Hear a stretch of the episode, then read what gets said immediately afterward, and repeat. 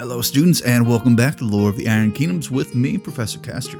Today, we are going to be discussing the Trollbloods, the Trollkin faction, or the many tribes of Trollkin that have united under one banner or a few banners that all work together in semi harmony or not. Really depends on how they like to do it, just because they are a more warrior race than any others.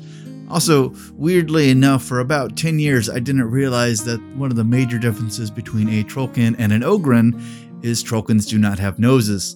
You would think that was obvious, but when I only see them in passing, it's something I never really noticed until more recently.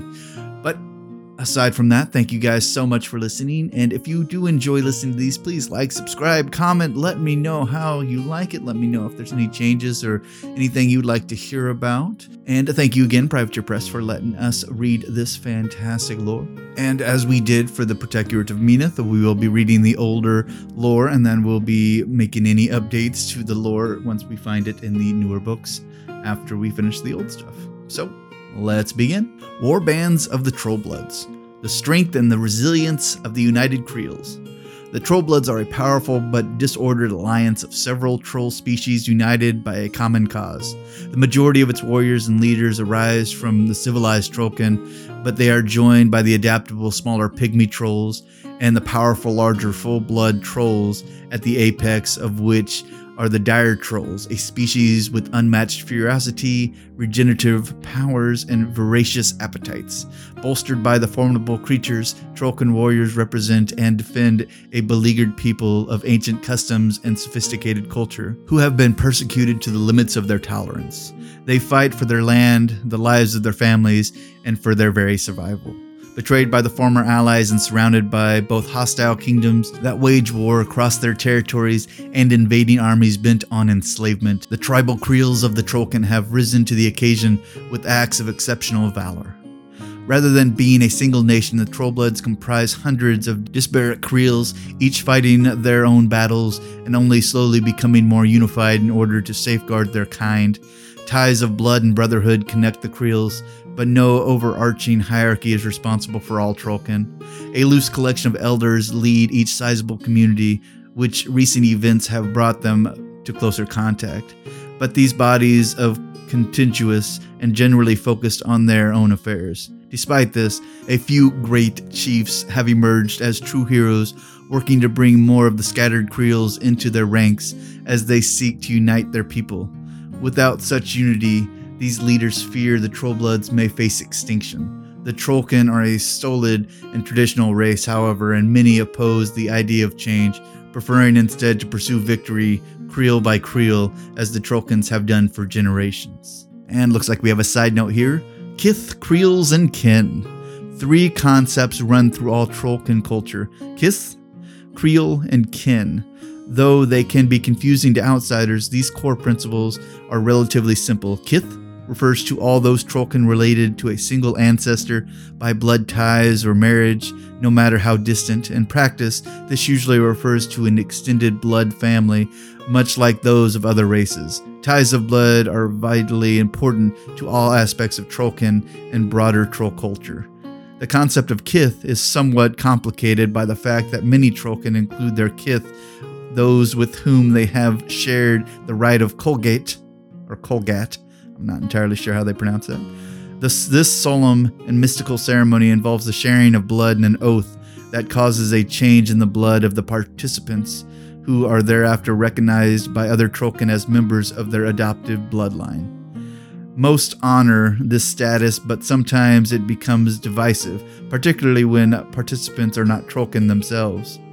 Although the honor is very rarely bestowed on non Trollkin. Several notable individuals have taken the Colgate Oath, including King Leto Raelthorne and Professor Viktor Pendrake, which actually makes sense for both those guys since both those guys actually want to have relatively strong ties with the Trollkin anyway. And even in the Cygnaran ranks, oh, because King Leto is the king of Cygnar. In the Cygnaran ranks, you will see Trollkins working alongside like trencher units and things like that. And then, of course, Professor Pendrake is a professor who studies um, extra zoological cultures, so that includes the Trollkin themselves. And he keeps close ties with most races that don't kill him on sight, so yay, Pendrake. But back to the reading. Creel refers to all the kith who dwell within specific geographical regions, most often a single Trollkin village or its outlying communities. Traditionally, larger creels have encompassed several villages, and dozens or even hundreds of kiths can claim membership of a single creel. Just as witch kiths, a blood ties of Colgate can cross creels, some might appear to outsiders to be hopelessly entangled webs of family and loyalty. And then the term then the term kin is more recent concept applied to entirety of the Trollkin as a relative a related people. As kiths and creels have been fractured by the strife of war and displacement, many Trollkin have begun to think of themselves as belonging to a broader connected community. Beyond the bonds of kith and creel, any Trollkin can look to another and know that they share a common struggle and triumphs of kin.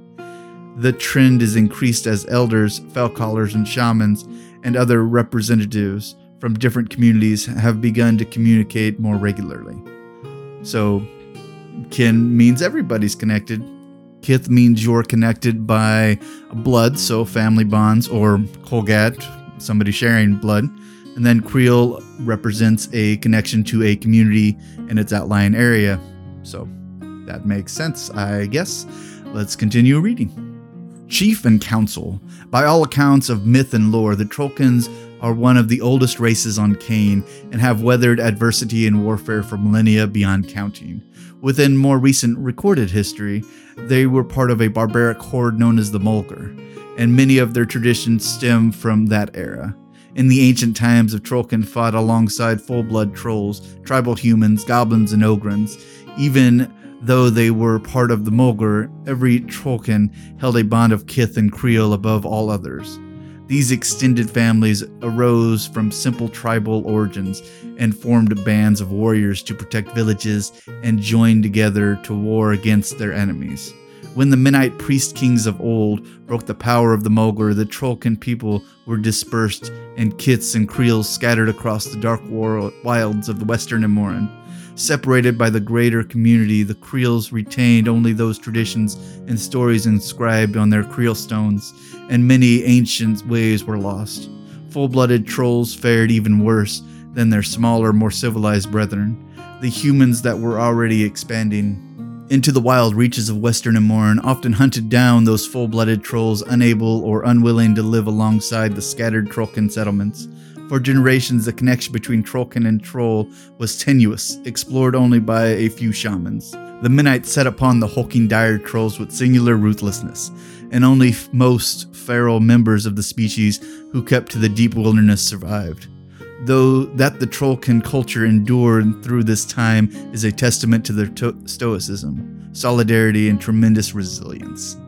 And then we have a side note going over the very loose command structure of the Troll Blood. So I will have it up here on the YouTube channel so you guys can take a gander at it. Uh, you can pause the video if you want to go over it, but here are some of the leaders of note. The Creels of Thornwood, um, who were the exile from Thornwood Cygnar, the Creels of the Gnarls, uh, the committed isolated Creels, the Creels of Scarsfell, and then the uncommitted isolated creels of other various elders, and then all of their things that they do.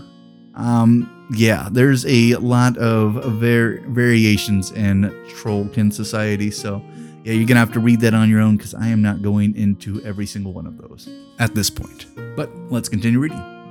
Most creels settled in the most habitable places they could find, Often deep within great forest, the Thornwood, the Gnarls, and the Scarsfell Forest became home to the largest population of Trollkin.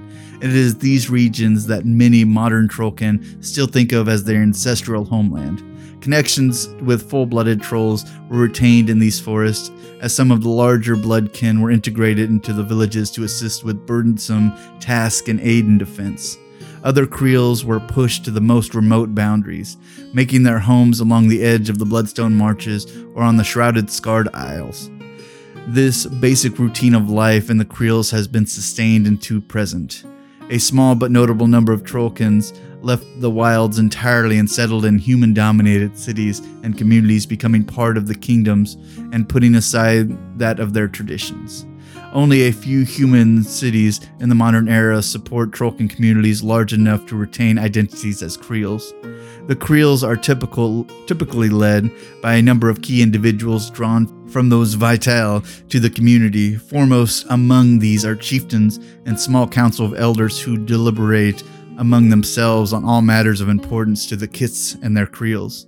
They determine how to pool resources, construct housing, and keep villages secure, as well as making trade decisions with other communities.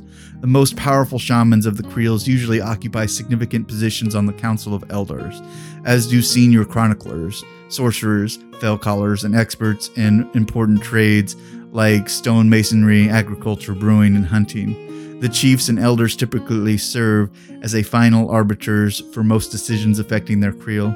Most creels allow for contentious disputes to be decided in trials by combat, which take place atop a large elevated stone platform at the village center. These fights can be brutal but rarely result in fatalities. The chief of the Creels arbitrates these trials and may decide to stand personally for one side or the other if there is a disparity in martial skill between participants. In Creels with particular imposing chiefs, it is rare for disputes to enter the arena for this reason, which has led to a general belief that possessing a strong chief promotes a peaceful Creel life. Chiefs are usually powerful warriors entrusted with overseeing a Creel's defenses and making wartime decisions. In some rare cases, a particularly formidable shaman, sorcerer, or fellcaller might rise to this position. Chiefs are most often male as a matter of tradition, but not always. The transition from one chief to another varies from Creel to Creel, but it is not uncommon for the position to be passed to the eldest son if he is battle ready. Such of such heirs often spend their lives preparing for the possibility, endeavoring to prove themselves worthy of the honor and responsibility.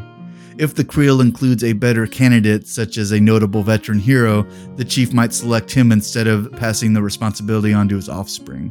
When a chief dies without leaving instructions, as can happen in battle, the elders are entrusted to select a new chief from among the Creel champions. Chiefs do not directly lead their creels except in times of exceptional danger, deferring the council of elders on other matters. Councils recognize a body of leaders is not as effective as an individual at making immediate decisions required in times of war. Under such circumstances, a chief has nearly complete authority over his creel, isolated kiths that lack sufficient membership to host a fully represented council might be ruled by a single shaman or chief. The roles are sometimes one and the same for these remote communities. Even in such instances, usually several community elders will be called upon to provide guidance. In addition, it is often a tight knit band of champions, Trollkin chiefs, are also supported by larger groups of warriors who have sworn themselves to serve their leader. Known as warbands, these Trollkin are utterly loyal to their chief and are typically either closely related kiths or from the same creel. And most prestigious chiefs might lead war bands made up of warriors from many creels, and it is not unheard of for some Trollkins to travel great distances to enlist the war band of chiefs about whom they have heard great tales. A chieftain who commands a large number of warriors will often divide his followers into multiple bands, each led by a highly trusted champion. Though rare in the past, the need for such arrangements has grown along with the scale and scope of battles in the recent years. In the centuries after the defeat of the Molgur, more Trollkin communities restored their connection with the full blooded trolls. Association with the voracious creatures caused much strife between Trollkin communities and neighboring human villages, but the Trollkins were often willing to suffer such inconveniences for raw strength their troll allies brought them. The destructive power of a single troll is substantial, and with only minor training, the voracious oh sorry, the ferocious creatures can become powerful guardians fighting on behalf of Creel. The rare warlock who holds the mystical connection with full-blooded trolls invariably ascend to leadership roles in their creels. Most of the individuals become chiefs simply by virtue of the enormous wartime power they exert over the trolls that follow them into battle. The trolls of the warlock chiefs are typically typically considered full members of the warband. Most Trollkin communities remained insular until relatively recently. Though visitors from other Creels were welcomed, they rarely engaged in concerted activities or made long term alliances. But as Creels have been displaced and their homelands overrun by enemies, greater concentrations of Trollkins have been forced to live in close proximity than ever before. In these regions, elders from numerous kiths meet to discuss matters affecting all of the represented Creels. These regional councils have arisen only in the Thornwood, the Gnarls, and Scarsfell, where Trollkin populations are sufficiently dense.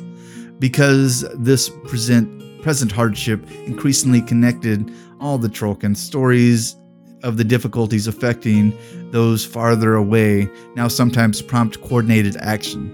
Not all Trollkins are comfortable with this. Many prefer to focus solely on local matters. Strife between Creels is not uncommon, particularly between former rivals with ancestral grudges dating back generations. Madrak Ironhide and the United Creels. Of the many factors that have led to recent efforts to unite the Creels, none has been more vitally catalyst than the rising prominence in the legend of Madrak Ironhide. Even his detractors laud Ironhide as among the greatest of all Trollkin chiefs, putting him in the company of Horfor Grimmer and Gindor of Talak Creel. Madrak Ironhide has worked tirelessly to promote cooperation and peace among Creels from across western Immoren. Under the Ironhide's leadership, the thousands of Trollkin have begun to consider themselves a nation. Though the term United Creels has not been formally adopted, it is increasingly used to identify allies to his cause. As intrinsic to Madrak's legend as his own deeds are to the troubles of his dispossessed people, who remain strong, determined, and battle ready despite being driven from the Thornwood by the wars of mankind and perpetually beset by difficulties. These people have become iconic of the blood, Trollblood spirit and the vital core of the United Creels. This group has gained at least nominal support from the regional councils of elders in both the Thornwood and the Gnarls, as well as from any of the scattered Creels. In times, they might attract more, and certainly it is Ironhide's hope to draw all Trollkin to the cause of mutual preservation. The Scarsfell elders have thus far retained, or sorry, refrained from formally joining the alliance, as have elders from many other Creels far from human wars. But even in this distant region, individual champions and warriors, and sometimes entire warbands have left their home to join Madrak Ironhide. Many powerful chieftains, shamans, and elders support Ironhide's efforts, but the tribal and fractious nature of the Creels make gaining a majority consensus difficult. Most of the warbands and leaders that follow Ironhide do not owe him any formal allegiances or consider themselves his vassals. Rather, they see themselves as allies and peers. Borka Kegslayer, for example, has led a small army of Trollkin warriors from the Scarsfell to join the United Creels, but they are motivated more by the opportunity to wage war on the humans on the, of the South rather than by the cause of nation building. One of the most significant initial steps to establishing this larger alliance was the oath of fellowship sworn between Madrak Ironhide and Hoarluk Doomshaper the dominant military leader among the fractious creels of the Gnarls. The cantankerous elder shaman has gathered vast support among the more warlike elements of his people. The bond between Doomshaper and Ironhide was forged after Madrak was betrayed by the druids of the Circle Orboros, who sought to assassinate and replace him. Doomshaper was vital in thwarting that plot, and the Creels have Thornwood and the Gnarls have since grown increasingly connected and mutually reliant. And then we have a little side note Trollkin Quitari. Uh, mostly they're, well, symbols since these guys like plaid a lot. But I'll be posting the pictures so you can see all the different designs because um, we have the design for the people that follow Chieftain Madrak, uh, Gomfar Creel, Grissel Bloodsong, Calandra Truthsayer, Hoarluk Doomshaper, and Jortal Creel. The Quitari are a traditional tartan pattern worn by Trollkin that represent the wearer's home creel. Each creel has a specific Quitari pattern and color, easily recognizable to those who belong to or have had significant contact with someone of that creel. As Trollkin refugees from across Western Immoren join the United Creels, the patterns they wear enable them to stand out among the crowds to former neighbors and friends. Since the rise of Madrak Ironhide, it is becoming increasingly common for Trollkin warriors to adopt the Quitari pattern of the leader he follows. This practice is especially widespread among Trollkins of the Thornwood Forest and other traditional homelands from Creel have larger largely been wiped out by the wars. Those who frequently fight together might feel compelled to put aside old traditional patterns to identify more strongly with their new brothers in arms. So, yes, and these guys are actually pretty fun be able to design an entire army based on these designs if you're good at painting these but let's continue reading Though he agrees with Ironhide on certain fundamental ideas, Doomshaper is still a Trollkin traditionalist, uncomfortable with the changes wrought by present calamities. Nonetheless, the elder shaman is willing to pay any price to ensure the survival of his people. It was he who brought the terrifying dire trolls back under the sway of the Trollkin. His connection with the full blood trolls is strong, and he admires both their simplicity and their savagery. Doomshaper is committed to helping Ironhide in the war he believes will eventually envelop the Trollbloods, but he and his warbands also seek vengeance on those who wrong them. Ironhide seems to retain some hope that the lasting peace with mankind is possible, while Doomshaper believes that warfare and violence can only be meaningfully meaningful communication between their two species. Despite the lack of complete harmony among the various groups of the Trollkin, the, the unity of the Creels grows stronger each day few elders have the time to debate the broader implications of the Trollblood nation in this time of war. However, an increasingly greater number of Trollkin venture from their ancestral homes to seek the aid and protection of the uni- unified Creels. The Interpol Council that governs the United Creels has necessarily become responsible for sheltering and governing ever growing numbers of refugees. The Creels at War Though the Trollkin do not fight as a single army with a strict formal hierarchy and chain of command, they are nonetheless formidable opponents, the equal to any who oppose them. Indeed, due to the tremendous resilience of the and accelerated healing demonstrated by the various Trollblood species, they can frequently outlast or outbattle more organized and numerous enemies. These proud descendants of generations of warriors are armed with wealth of war exper- expertise. Unlike many other races on Caen, every adult Trollkin is a prospective warrior. Every adult, male or female, has some proficiency in combat, and only those few old or young to wield a weapon are defenseless. The Trollkin are a pragmatic and proud people willing to lay down their lives in the defense of their families and friends. The pressure of their many enemies have caused the Creels to adapt their forces out of necessity, but this is not the first time in a in their long history that they have been organized in larger numbers. Only 400 years ago, the kingdom of Cygnar attacked their homes, and, it, and in response, the Trollkin toppled the mighty colossals that were the pride of the human nations. Their brutal skills at guerrilla warfare was enough then to overcome the significant technology disparity, but now surrounded by enemies, the scattered Creel tribes have had to adopt new tactics and weapons. The Warband Frontline Warriors. Most Creels can muster some number of warriors in their own defense, even if their community is typically peaceful.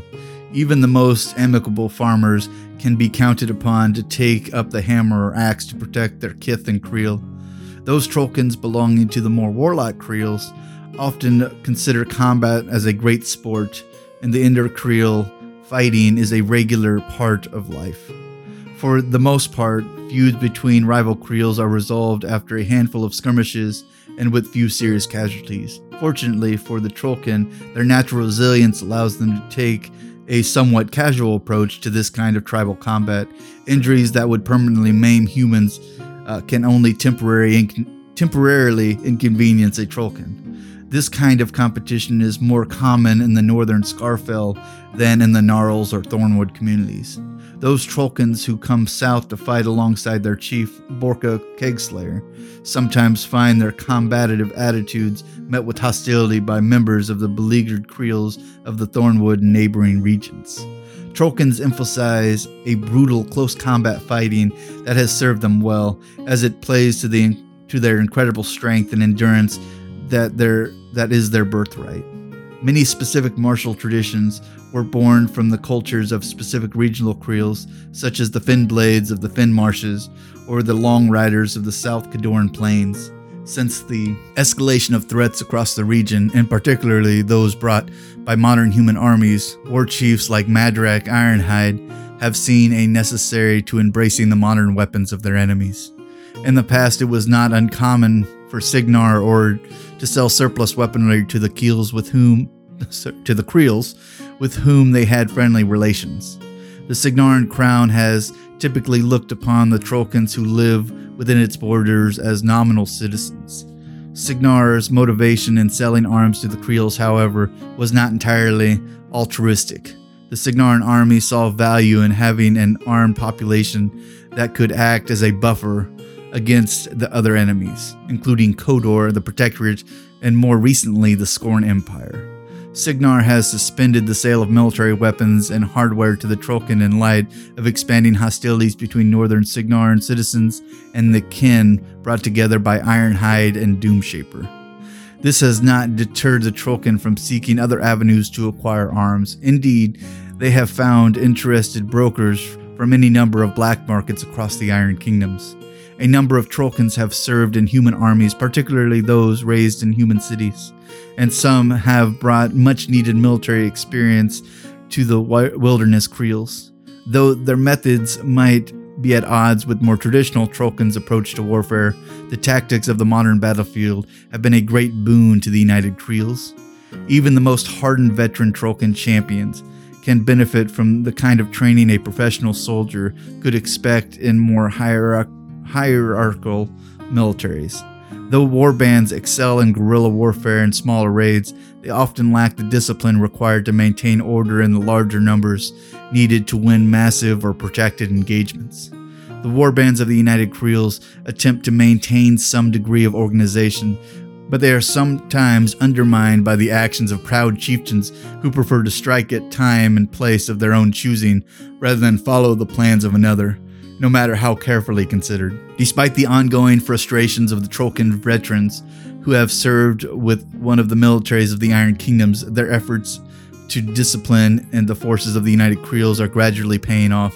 Many younger Trollkins readily embrace modern weaponry and view its use as a natural extension of the Trollkins' adaptability. With training and drilling in the use of such weapons, many of the Trollkins become brilliant examples of professional soldiery though Race's inherent strength and courage make them some of the most stalwart and courageous fighters to be found anywhere in Western Immoren. Fighting alongside armed and armored full blood trolls and the slavering dire trolls, these modernized Trollkin warriors might prove to be the salvation of the Trollbloods. One significant ongoing source of potential soldier has come from the unmaned but mature Trollkin called Shin, whose violent inclinations and lack of productive role might become the burden of their communities if not handled appropriately. Traditionally encouraged to leave their kiths in order to find mates, Shin often band together as Trollshins, groups of 5 to 20 males of various ages. The Trollshin also arise among refugee Trollkins from decimated Creels, banding together for mutual protection in the wilderness. It is not uncommon for these roving bands to turn to banditry or mercenary work, since most Shins have yet to embrace a particular tradition. They are excellent candidates for military training. Even their sometimes reckless approach to combat can be an asset in a rapidly modernizing Creel army with the proper guiding hand. Pygmy trolls, or pigs, have long existed in the periphery of Trollkin society. These smaller Trollkin cousins were long thought useless in battle, given their capricious attitude and lack of interest in crafting weapons. But recent pressures of war have prompted the Trollkin to reevaluate their opinions. It has become clear that the pigs are just as resolute in combat as their larger kin and can be deadly fighters if given weaponry and training suited for their strengths and disposition. They have a lower tolerance for discipline and repeated drills than Trollkins, but these deficiencies can work to be worked around. For reasons not entirely understood, dire trolls are naturally inclined to tolerate pigs. The troll can exploit this natural sympathy by pairing the two and aiming them with ever more dangerous weaponry. or arming them with ever more dangerous weaponry. The pigs readily take to use of firearms, and with their natural predilection for thrill seeking, they make up a substantial portion of the most modern combatants in the Trollkin warbands. Warband support elements. Not all those who fight for the Creels are warriors in the traditional sense. Shamans are increasingly taking up arms in defense of their people. These mystical command tremendous dunya spiritual powers, and the presence of just one shaman can turn the tide of battle for a hard pressed warband. Many of these individuals focused on support roles to become advisors or spiritual centers of their communities, but others lend their power and strength to, at arms to the warbands on the march. The shamans present greatly inspires Trollkins who view him as a sign of their goddess, Dhunia has not abandoned their struggle. Many shamans are powerful warriors in their own right, with Borka Kegslayer being one of the most famous examples. And we have a side note here. Looks like it is the Blood Songs Irregulars, the primary war band of Grissel Bloodsong. And we have his flag and his entire army makeup, and a little side note on that army. The Fell Callers and Warlock Grissel Bloodsong is one of the most respected leaders among the United Creels. Her role in the, their military has become increasingly important in recent months as Madrak Ironhide has wrestled with the curse of Rathrok. Many view her as his foremost general and obey her as if her commands came from Ironhide himself. Ironhide has entrusted her to lead more war bands than any other chief among the United Creels, but she still relies on a solid core of veterans alongside with whom she has personally fought. Bloodsong's irregulars as she has come to call them, have earned deep respect among the Trollkin who currently make their homes in the Gnarls.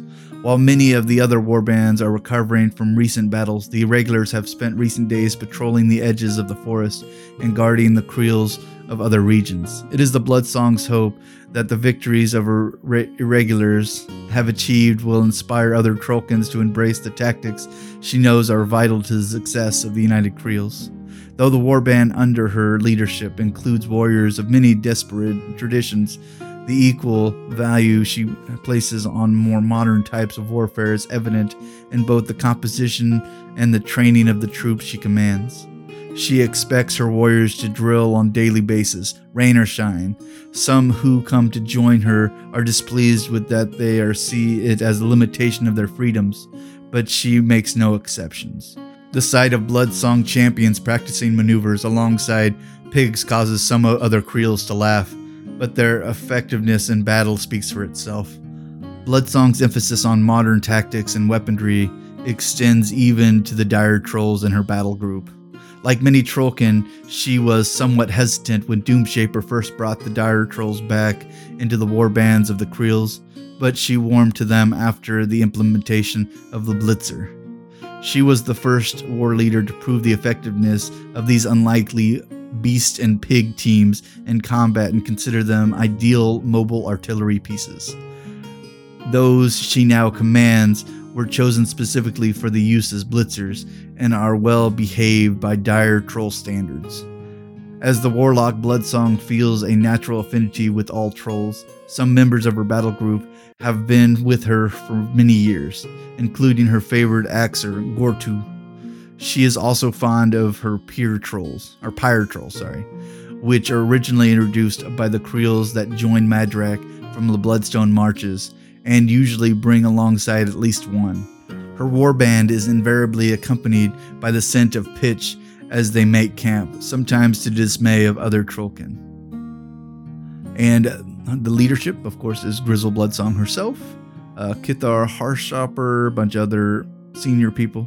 Then her warriors support and trolls. She has two dire troll blitzers, three troll axers, three troll impalers, three pyre trolls, 200 creel warriors, including 30 caber throwers, 100 scattergunners, 18 scouts, 20 champions, 30 sluggers, 100 pigs, assorted weaponry, 5 thumper cannon crews, 8 skinners, 9 rune shapers, 6 fell callers, and 4 creel stones and associated bearers and scribes that go with those groups. Yes, it is a pretty hefty group of trolls, but always fun to get them together. I've always wanted to see somebody actually put together like an actual army following one of these uh, following one of these builds because I feel like that would just be neat to see. Like, you know, having 200, 200, you know, Creel warrior models and all these guys. Like, it would take up an entire table. It'd probably be way more point cost than you would ever be able to play a battle in. But it would just be neat to see like an entire army like that. But I don't think we're ever going to see it in our time because that is a lot of models to paint. Let's continue reading. Sorcerers have long been respected by the Trollkins for their devastating potential on the battlefield. A number of the most potent warlocks in recent times have been natural born sorcerers, and their victories, accomplishments, and other acts of heroism cannot easily be counted. Their natural connection with arcane energies of Caen enable them to lay waste to their enemies with waves of power. Many Trollkin sorcerers become rune bearers, able to turn the earth itself against their foes and transform the deeds of their people into powerful weapons. The history and triumph of the Trollkin are inscribed in the stone, and with the proper reverence, they can be used as weapons against enemies and blessings to be bestowed upon allies. The Creel stones that are brought to war, as well as the scribes who add to their legacy of valor by recording further heroic acts, are the vital part of the Trollkin military pride. These monuments are no mere decorations, they combine with Dhunia's beliefs and the strength and prayer to offer potent and tangible blessings to embattled warriors. Full blood trolls and supply. It is the presence of full blooded trolls that give the enemies of the united Creels the most pause. Many Creels have come to think of these trolls as integral members of their communities and now craft special weapons, armor, and clothing for their use. Trolls enjoy more ready, ready access to food through the arrangements, and in return, they offer their strength and battle prowess. This is to say nothing of a massive dire troll have had begun the accompany war bands for the first time in a thousand years, where areas other trolls can actually develop friendships with the Trollkin. Dire trolls are simply too savage for such niceties. Even those Creels most accustomed to the creatures consider them dangerous and untamed in the best of circumstances. Dire trolls are capable in almost unthinking ferocity and are never more than a minor irritation away from a frenzy, so their Trollkin allies must remain vigilant in their presence. The presence of pigs seems to calm these beasts, but they remain unpredictable and hazardous in the extreme. The major concern of these communities is feeding the trolls who live alongside them. The trolls are undeniably powerful assets in battle, but they must consume a great deal of food on a regular basis, a requirement that places a severe strain on supply. When food supplies runs low, the savage trolls grow aggressive and quite literally take their feeding into their own hands. The hungry trolls serve the united Creels in battle, but they are dangerous in camp. Sometimes these creatures will wander off in search of food, but at other times they will stuff anything with, with, within reach into their maws. Bundles of supplies, map tubes, protesting pigs, whelps, and so on. Trolls have a long dwelled alongside Trollkin and less prone to losing control compared to more rustic breeds, but any troll can snap if starving. In dire trolls, these challenges are amplified by an order of magnitude. They simply require significantly larger amounts of food and become significantly more dangerous if allowed to become hungry. The presence of a skinner or other expert hunter is crucial to the success of any warband that ventures far from the Creels. These scouts and hunters keep their kin fed and their trolls at least somewhat sated. The reality is that even the best supplied creels are likely to be incapable of feeding their trolls to full satisfaction. Some shamans consider the voracious hunger of the trolls the cost for regenerative the regenerative blessing bestowed upon them by Dhunia. Any troll encountered on battle is motivated as much by a desire to fill his stomach as one to fight for his smaller cousins. With hundreds of warbands spread across numerous creels and only limited central leadership, creating and maintaining supply lines is an ongoing challenge for the United Creels. It is for this reason that they heavily invested in the defense of the Gnarls, as it contains numerous established Creel relatively close to one another. Warbands that move from the established Creels must hope that any Trollkin communities they encounter will be welcoming and generous. Otherwise, they will be forced to rely on troll pulled supply carts or whatever game they're able to hunt. Despite the many, ch- many challenges they face, Trollkin warbands are growing into a cohesive and powerful army. The pressure of their enemies served them well, for these people excel at nothing if not enduring or endurance and adaptability. Each Trollkin knows every battle is crucial to the survival of his people, and every victory a step towards the future they envision. And let's check out the newer lore and see if anything changes. Alrighty, well, it looks like we got some changes, or at least more additive stuff as well in the Councils and Alliance. Uh, mostly adding why the Druids were trying to take out Doomshaper and all that stuff, and then more name drops of particular Trollkin of interest. So we're just going to read through this, and then we will be moving on to uh, more expansions on the rise of the United Creels, uh, some of the hierarchy of the United Creels and then we will get into the Northkin, which are a relatively newer Northkin faction. And then after that, we will actually be breaking down um, all of the Trollkin as well, with a little bit more specific uh, types of Trollkins that are in the Trollkin army. So let's begin the reading on the newer lore or more expansive lore for explanation. Councils and alliances. While ad hoc alliances between Creels have occurred from time to time, until recently, such arrangements have typically been temporary. The first step to the greater unifications come from regional councils of elders established in regions like the Thornwood, the Gnarls, and Scarsfell Forest, intended to facilitate cooperation between Creels in the regions as well as to help arbitrate feuds and disputes. Those councils have limited direct authority but serve as a forum for greater contact between the kin and as a way to create regional identities. The most ordered and cohesive of these regional groups is the Council of Stone in the Gnarls, which meets twice a year during spring and autumn. It is hosted by one of the forest's most influential queers, cre- creels. Matters of the Council of Stone are not settled by vote, but by a boistering debate of the elders seeking support and attempting to achieve consensus. Each Creel in this region is allowed to send several representatives, but most often only single elders will go. Noteworthy fell callers are often invited to speak for their creels, as their vocal powers and auditory skills are an asset to this contentious environment. In times of crisis, the gathering is a place to trade information, assess fighting strength, and discuss available resources. The Creels that is starving might be offered help from one who has unexpected bounty.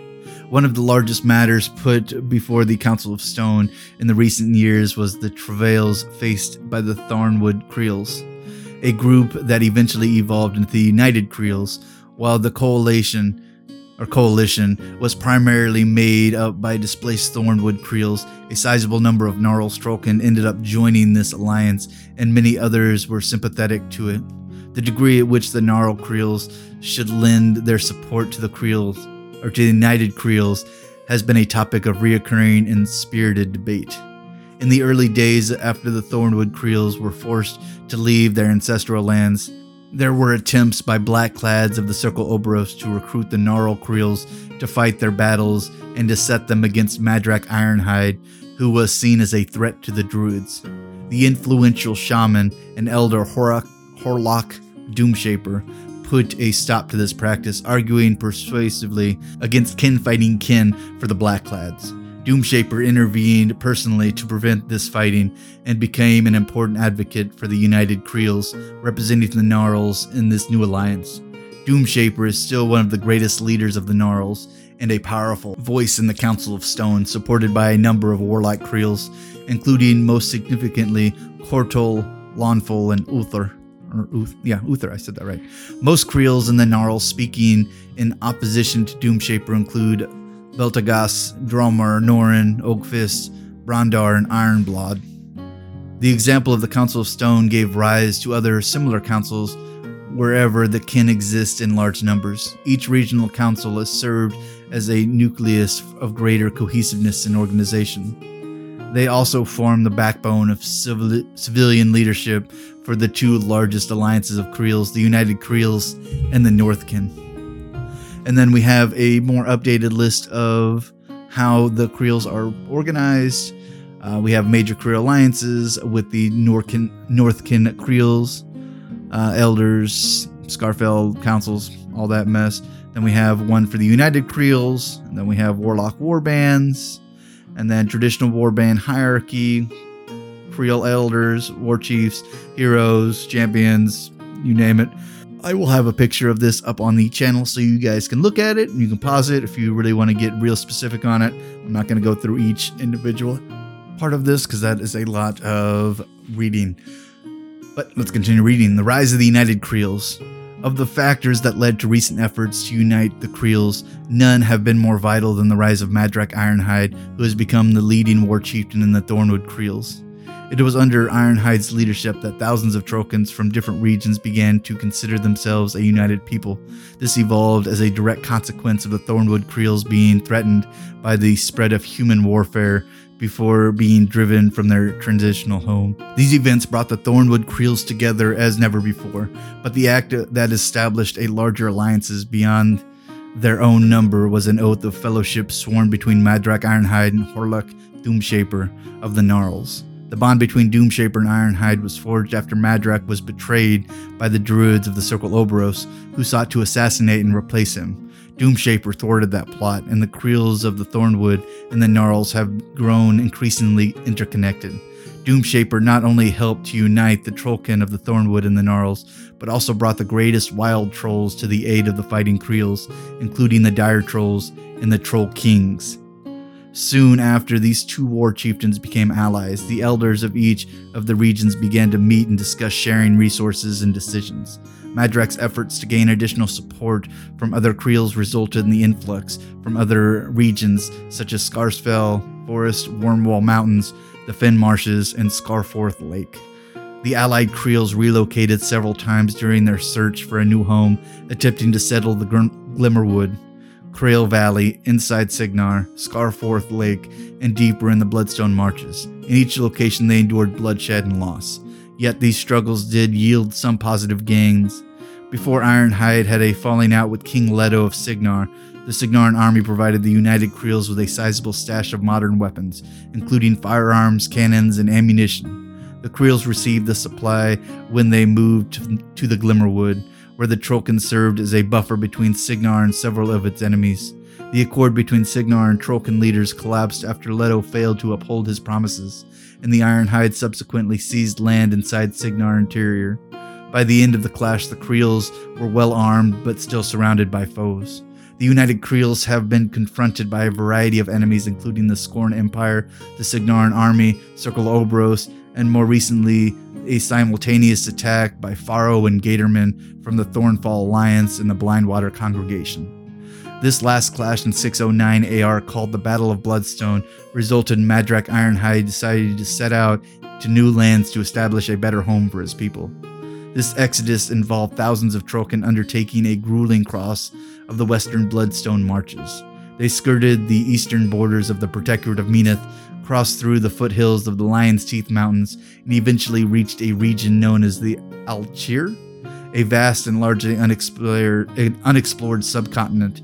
There, the Trollkin found fertile land in which to put down roots, with rivers and forests that support ample game as well as sufficient resources. They built Tolok Forest, now named after Madrak's original Creel.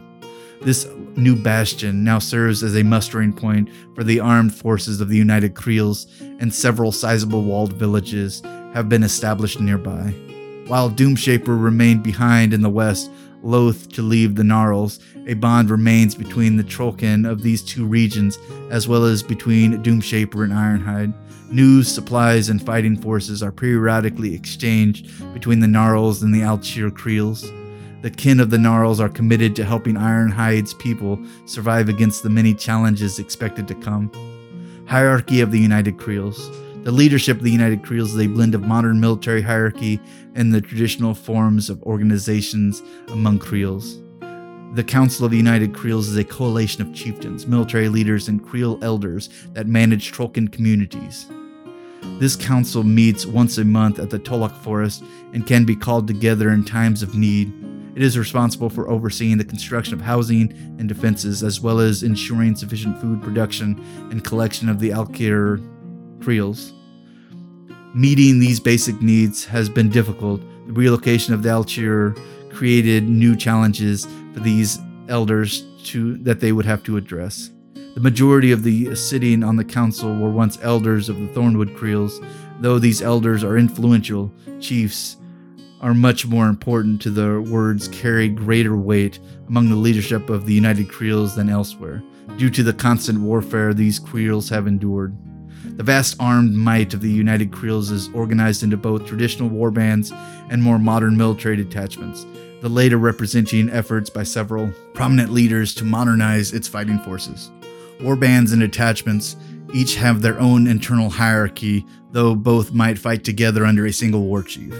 Chief Madrak Ironhide is a single most influential leader of the United Creels, though he has preferred his role to be more advisory than dictatorial. He provides the insight and advice to the Council of Elders, and also to the chiefs, captains, and warlocks of the Alliance. He fully supports Grissel Bloodsong as Marshal of the Creels, allowing his generals oversight of the military. When Chief Ironhide enters battle personally, he prefers to do so as the four of a small warband or detachment of hand-picked veterans rather than the entire might of the United Creels behind him. He is comfortable leading both modern and traditional warriors. As Marshal of the Creels, Grissel Bloodsong is responsible for modernizing and organizing the armed forces of the United Creels and strengthening strengthening discipline. Marshal Bloodsong works closely with Captain Gunborn or Gunjorn Gun it's it's spelled G U N N B J O R N, so I'm gonna call it Gunjorn. Yeah, that's how we're gonna say it. In providing ongoing training for the fighting kin as they are integrated into the more formal military hierarchy, and armed with modern weapons like firearms and cannons. Grissel personally leads the largest army of the Creels. The modernized forces of the United Creels are organized into detachments instead of war bands and follow a more stringent chain of command, adopting ranks from the professional armies of the Iron Kingdoms. In descending orders, these ranks are captain, lieutenant, sergeant, corporal, and private. Captains lead companies of several hundred warriors, often drawn from different fighting disciplines. Lieutenants lead more cohesive platoons of 40 to 60 warriors. Sergeants lead squads of up to 10 warriors of the same discipline. And corporals lead small fire teams of three or four. When thousands of Trollkins are gathered under a single war chief, the army may include multiple companies alongside one or more traditional war bands. In these situations, captains have similar status and standing as a chief leading a warband of similar size, and both are expected to heed the ranking war chief warlock. Discipline and order is better among Trollkins in the modern military detachments. Not every warband is willing to undergo the training necessary to make this transition. However, and so warbands will continue to make up a substantial portion of the United Creels. The United Creels support several specialized detachments, such as veteran scouts led by Grim Angus. Detachments also include trolls and support personnel, including those who are ensuring supply lines remain open. Support may include mystical elements from the form of shamans, sorcerers, and Creel stone bearers, and stone scribes, Though such individuals are more commonly found in traditional warbands, mystical Trollkin are often loaned to detachments and do not use military ranks. The United Creels can field an armed an army of thousands at a moment's notice, with additional reserves drawn from any able-bodied villager. They have access to accurate firearms, including rapid-fire weapons like sluggers and mobile cannons, as well as a host of trolls, including the enormous dire troll and troll kings, while the United Creels do not boast a raw number to match some of the vast human armies they make up for it in courage, solidarity, and resilience. The military strength at their disposal is the greatest assembled in one place by the Trollkin people. So now we move on to the Northkin. I'm going to assume Northkin is probably ice trolls, which would make sense. For a time, Madrak Ironhide and a number of his elders endeavored to recruit their northern counterparts into their alliance. This effort was partially successful, and some kin from these regions have joined them. However, most of the kin of the northern Immoren prefer to remain a people apart, protective of their independence. The example of the United Creels was not lost on these kin, but instead of joining, they formed their own alliances. One led by the northern kin and focused on their interests, these are the North kin. While they have not suffered the same degree as the Thornwood Creels, the North kin have faced escalating hostilities with their neighbors. The Scarsfell Forest has long been one of the greatest homes of the Trollkin, but they share the region with and its scarce resources. Perils include both tribal and civilized humans of Khador, Nyss tribesmen, blighted Nyss with dragon spawn, Rhulic border patrols, and Bogrin tribes. The struggles to endure and prosper has been even more difficult and less numerous kin of the Niskatha Mountains, Rimeshaws, and Mulgar Forest, and other regions. Regional councils of elders were established in several of these places to provide forums for their creels, but in 608 AR, elders of these councils came together to formalize a greater alliance. Though separated in some cases by considerable distances, the various Northkin have much in common. Over the centuries, certain traditions, stories, food, and drink have been shared between the northern humans and Trollkin.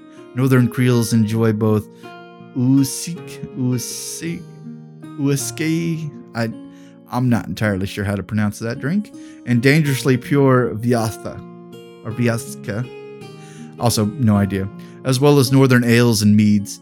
And both drinking and feasting are important aspects of the culture as well as politics. Major decisions affecting all of the Northkin might happen amid shouting matches between drunken elders and dueling chieftains after the gathering and feast. Warriors of the North identify strongly with great bears, and some drink themselves into oblivion during the harshest winter months as a means to achieving equivalent hibernation.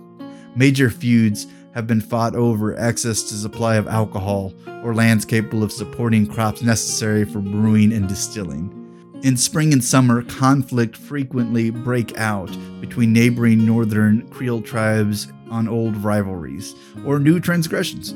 These feuds keep the Trollkins from becoming soft and give them the opportunity to hone their battle prowess. The council elders intervene only when these conflicts threaten to escalate or imperil general defense.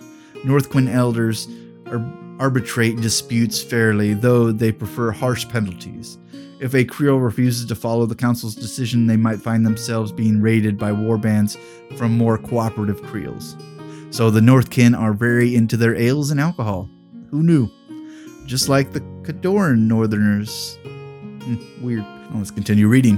Hierarchy of the Northkin. The collection of the councils leading the Northkin is an extension of the older systems originating from the Scarsfell Forest, where four separate councils ruled different parts of this region. Nevi's Council, Urkig's Council, Scar's Heart Council, and Bitterroot Council. The Rimeshaws and the Niskatha councils eventually joined with them, together with dozens of representatives from other Creels across the northern regions, making their leadership of this alliance one of the most democratic systems of governance on Immoren, which would make sense since most of the major Iron Kingdoms are led by kings and empresses. So there is that. Great gatherings happen twice a year, and at other times, fell callers travel between councils to spread news. The strongest creels include the Bone, Boneblood, Bragmaw, Blumis, Cragfist, Galtor, Janel, Lagmore, Magov, Pelnas, Rumtar, and Truststone Creels, and their elders dominate the Northkin. Because of the size of the councils and the lack of centralized leadership, the Northkin do not make decisions quickly and sometimes are slow to act. Yet, once committed, they will see matters to its brutal and bitter end. Northkin elders have a strong grip on their people, and the individual chieftains have less clout compared to the United Creels. Elders in the Northkin believe strongly in the autonomy of individual Creels. In the largest northern Creels, there is often a single eldest matriarch, known as the Ket Ket Mater. These tend to be more influential than any other elders. Northkin Creels focus on smaller local affairs over larger regional ones, but have made promises of mutual support in the event of significant threat. The armed might of the Northkin is composed of a traditional war bands. Each chief sees to his people, which makes coordinated planning difficult. The Northkin army often looks and cooperates as a Trollkin horde. Though Northkin prefer to see their own concerns first, some have broader perspective. Legendary warrior Borka Kegslayer is a warlock whose warband has traveled far to seek battles against enemies of the kin. He and his kin retain ties with the United Creels, even as they obey their Creel's Ketmater, Jinnen, one of Norkin's most imposing elders. Alrighty, and now we get to the uh, Trollblood fighting forces. This is a little bit more of a well, breakdown of all the fighting forces of the Trollkins. So here we go. Trollblood fighting forces. There are numerous fighting traditions among the warriors of the Creels, some of them ancient and others more recent origin. Some of the traditions arose of the kin of a specific region, though in some cases have spread and been adopted elsewhere. The fighting forces of the Creels also draw strength and versatility from mythical tradition and support elements, individuals who do not see themselves as warriors, but who wage war in their own way, as well as helping to ensure the fighting forces are effective and ready for battle. Traditional fighting forces, the largest number of ready warriors among the Creels are those who adhere to old traditions, passed down from parents to offspring and utilize tried and tested weapons. These are the Creel Warriors. The most typical and numerous of the Trollkin combatants are the Creel Warriors. Trollkins are taught from a young age to fight with the weapons available to their Creels and are expected to share in the responsibility of fighting in the defense of their village. An entire Creel population can be armed and battle ready at a short notice. Such fighting are such fighters are outfitted by the kits of the heaviest armor they can forge and acquire through barter, trade, or raids. While there is a limited formal training among Creel warriors, most learn the fundamentals of fighting in their daily lives. They spar recreationally or during holiday celebrations, where good natured brawls are a form of entertainment, with veterans thrashing the less experienced and teaching them lessons.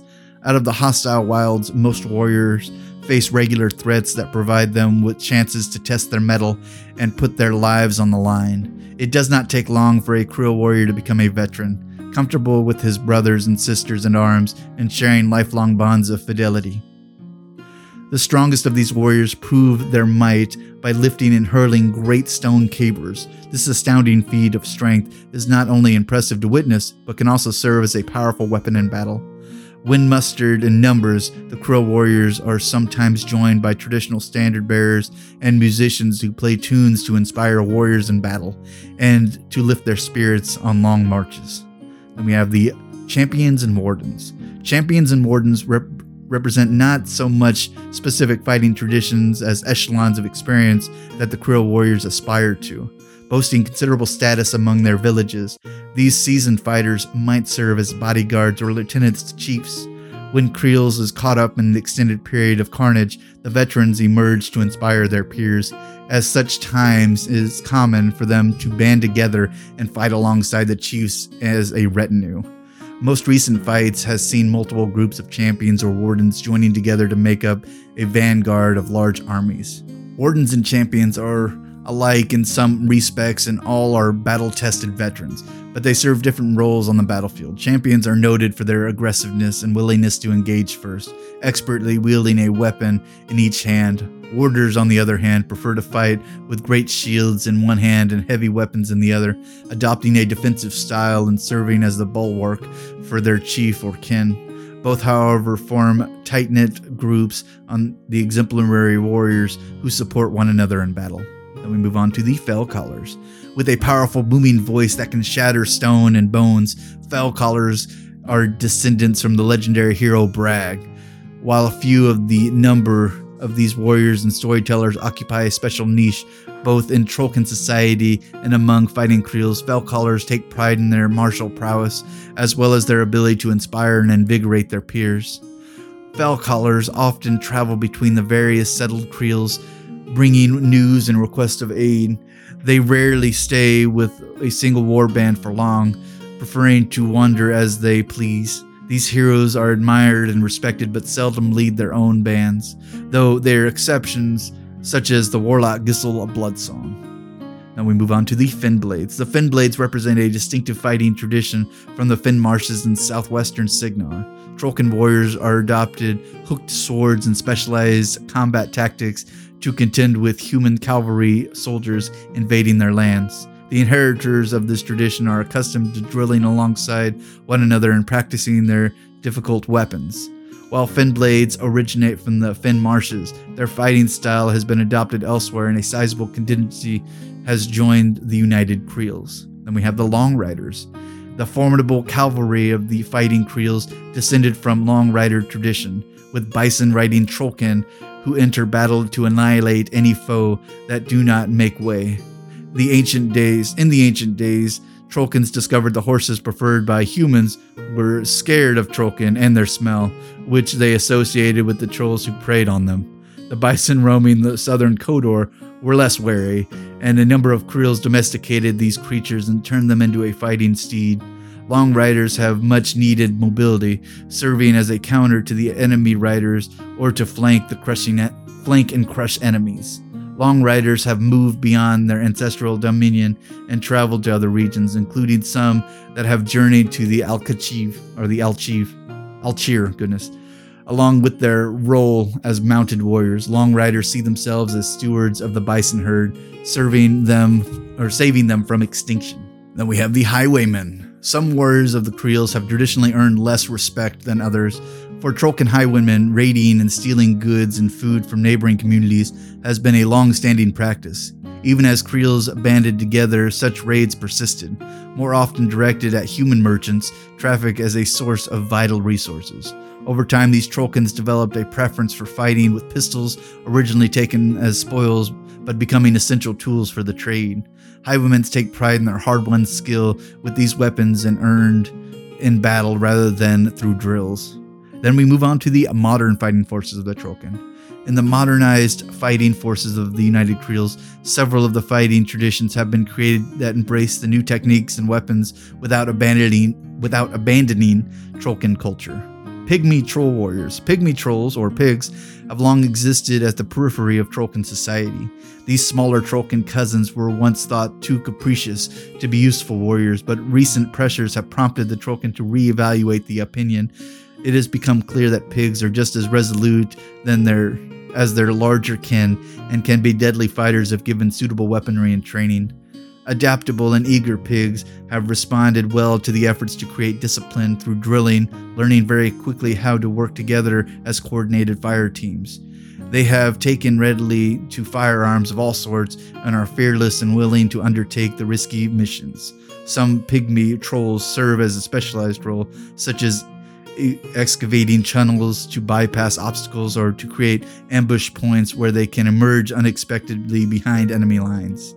Additionally, since dire trolls are naturally inclined to tolerate pigs, a number of the bravest of these warriors have been paired with these massive brutes to create powerful, effective weapon platforms. Platforms.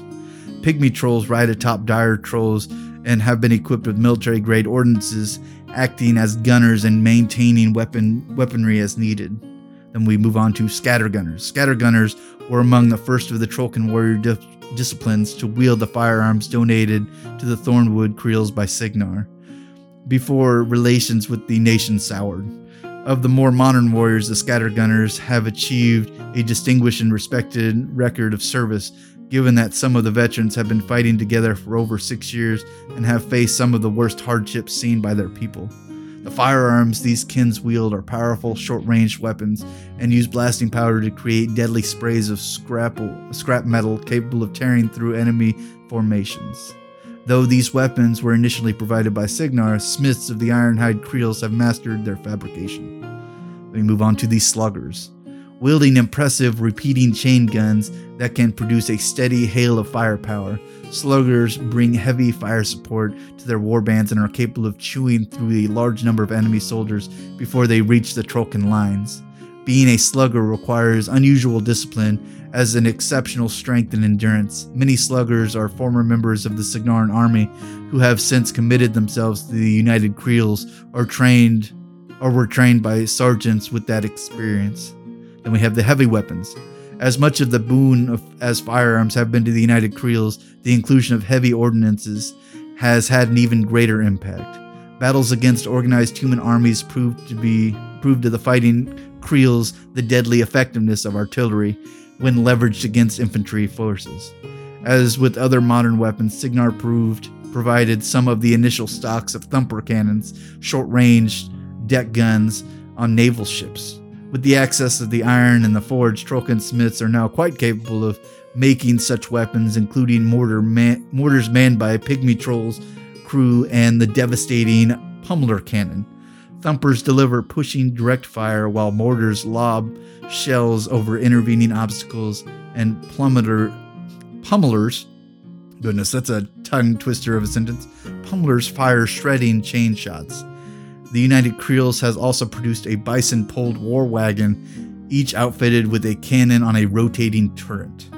Then we have the support elements. These guys are not uh, traditional fighting forces. These guys are not modern fighting forces. These guys are support elements only.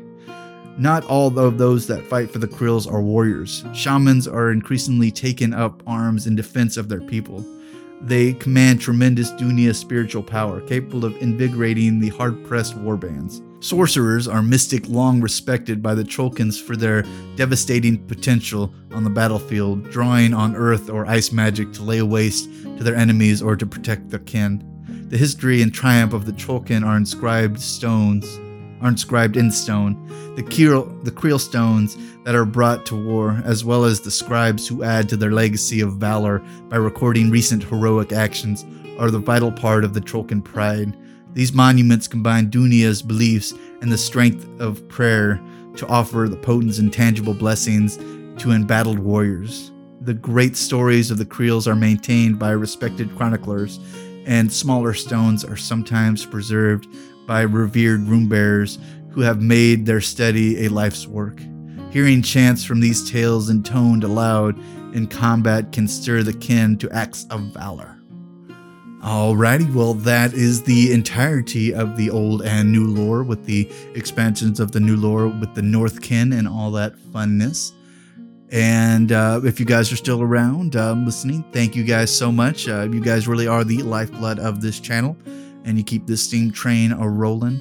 Uh, please like, subscribe, comment. Let me know what you thought. Let me know if there's any cool Trollkin armies that you've fought up against or that you've fought with. And uh, thank you, Privateer Press, again for letting us read your fantastic lore. And as always, class dismissed.